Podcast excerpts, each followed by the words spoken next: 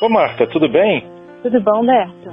Marta, engraçado. Cada dia que eu entro no elevador, tem assim, tem gente que entra com aquela cara que parece que saiu de uma ressaca, mas uhum. não tá de ressaca. Tem gente que vem feliz da vida.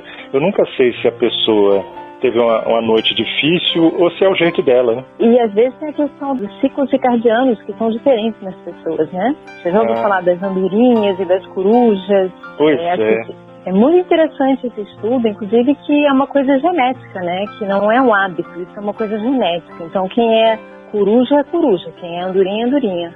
Mas na verdade, Humberto, é interessante saber que a maioria dos adultos, de 60% a 80%, não é nem andorinha radical, aquela pessoa que às 5 da manhã já está com a corda toda, 9 da noite já está querendo dormir, e nenhuma coruja, aquela pessoa que de manhã está inútil, e, já, e da, da, coruja é a tarde, né, o início da tarde. A maioria das pessoas é o que eles chamam de terceiro pássaro, não é nem radical para um lado e nem para o outro. Nem é madrugador total, mas tem uma, uma atividade maior na parte da manhã. E isso é muito interessante, tem muitas implicações, sabia? No dia a dia das pessoas que a gente nem se dá conta.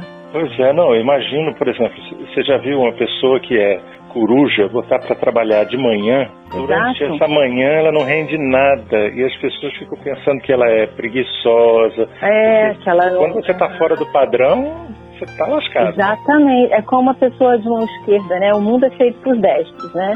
Então o mundo é feito para as pessoas que têm Aí tem um padrão, né? Que é, de manhã tem um pico cognitivo e de humor, né? No início da tarde tem uma queda, tanto cognitiva quanto de humor, e no final da tarde tem uma subidinha, de novo. A maioria das pessoas é assim. A coruja, na parte da manhã, ela está ela tá em baixa, então o cognitivo dela nem funciona muito bem. Então ela até parece menos, pode, né, no, no, mundo em que as coisas acontecem de manhã, ela pode até parecer menos competente quando na verdade é uma questão dos horários dela, né? E na hora que ela tá toda, a maioria do mundo tá mais tá em baixa, né? Mas esses ciclos, né, de subida e descida da, do cognitivo e do humor, eles são interessantes para a gente organizar a nossa vida, sabe, Humberto? É, não, imagino. Não, o pior é quando você tem, é, você entra num, pra, num site, por exemplo, e vê lá um conselho. Não, se você é, tem essa coisa de não render direito de manhã e está dormindo tarde, o ideal é que você comece todo dia, vai adiantando uma hora, você vai dormindo mais cedo uma hora. É. Nossa, pois é, mas... Não, isso é genético, isso é genético, isso não muda. Um é, pouquinho, pode até ser que a pessoa se adapte, mas isso não muda, né? Então isso realmente cria um problema para essas pessoas que estão um pouquinho, dependendo do trabalho que elas têm, tudo bem, né? Mas muitas vezes vai gerar uma dificuldade. E tem também uma questão de faixa etária. Os adultos, né, 80, 60, 80% são esse terceiro pássaro, né? São matinais, mas não tão exagerados quanto as andorinhas. Todo mundo que tem filho pequeno sabe que criança pequena é andorinha. Elas acordam super cedo com a corda toda. Na adolescência, quando chega a puberdade, aquelas andorinhas se transformam em corujas, porque na adolescência todo mundo é coruja. Então, assim, é engraçado que o ponto mais baixo, né, do cognitivo, do humor, para o adolescente, que é coruja, seria às sete da manhã, que é justamente o horário que eles estão entrando no colégio. Pois é, não, então, você está falando. Deveriam... Uhum. Você está falando, eu estava lembrando que a cidade de Seattle, nos Estados Unidos, em 2015, resolveu fazer uma experiência. Mudou o horário de entrada das crianças na escola, passou de uhum. 7h50 para 8h45 disse que a uhum. mudança uhum. qualitativa foi gigantesca. Sim. Melhorou a qualidade do, do sono do, do, adolescente e melhorou a qualidade do aprendizado. Sim, o adolescente, na verdade, o é. adolescente, na verdade, deveria entrar no colégio à tarde, né? Que é o horário que ele está começando a subida. Mas voltando para falar das fases de idade. E na velhice a pessoa volta a ser andorinha, geralmente, né? Então, assim, é, é interessante isso. E tem uma coisa muito, é, que você falou do desempenho das crianças, os profissionais, a maioria dos profissionais, erra muito mais à tarde, sabia disso? Ah, é? Então, é, porque o cognitivo do profissional dá uma cansada. Você pode perceber que lá pelas duas, três da tarde, a maioria das pessoas tem uma. E não é só o cognitivo, o humor também cai. É, especialmente se é durinho, né? Fizeram um estudo do Twitter, um computador daqueles processos as palavras, para avaliar o humor e a disposição das pessoas ao longo do dia. E assim, essa curva é clara, né? Em qualquer lugar do mundo. Então, à tarde tem uma queda de humor e de cognitivo. No final da tarde sobe de novo.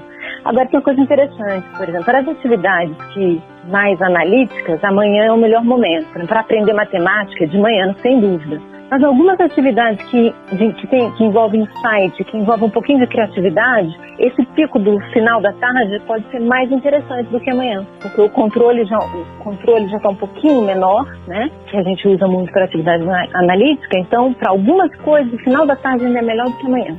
Mas esse período aí das do, do, do baixa, né? Geralmente três da tarde, momento para a maioria das pessoas mais baixo, a gente na verdade deveria tirar um cochilinho, sabia? É, mas tirar cochilo a gente passa vergonha, não passa não? Não, cochilo alguém, é seguinte. Alguém vai, chamar, alguém vai chamar a gente preguiçoso. É porque as pessoas não entendem isso. O cochilo, comprovadamente, dá uma melhorada, dá um, assim, uma subida no humor e no cognitivo. Agora, tem algumas coisas importantes. Esse cochilo não pode ser mais do que 20 minutos. Porque se você cochila mais do que 20 minutos, você já dá aquela moleza, aquela. Aí você já entra no sono mesmo e aí atrapalha. Mas aquele cochilinho de 10, 15, 20 minutos, ele dá uma subida no cognitivo. Então deveria até ser um hábito da gente. É, não, você falando isso tudo, eu estava lembrando de um estudioso, de um cientista que eu vi de cronobiologia. Ele dizia o seguinte: uhum. que é bom que tenha essa diversidade de corujas e andorinhas, porque ele chegava a voltar no bem, bem no início da evolução. Ele dizia era bom que tivesse gente que dormisse tarde, porque defendia, vigiava o grupo que estava dormindo. Uhum. Sim, é verdade, né? É, se a gente pensar assim, né? É, mas no mundo atual ainda é uma desvantagem assim para muita coisa ser coruja porque você está na contramão, né, da maioria.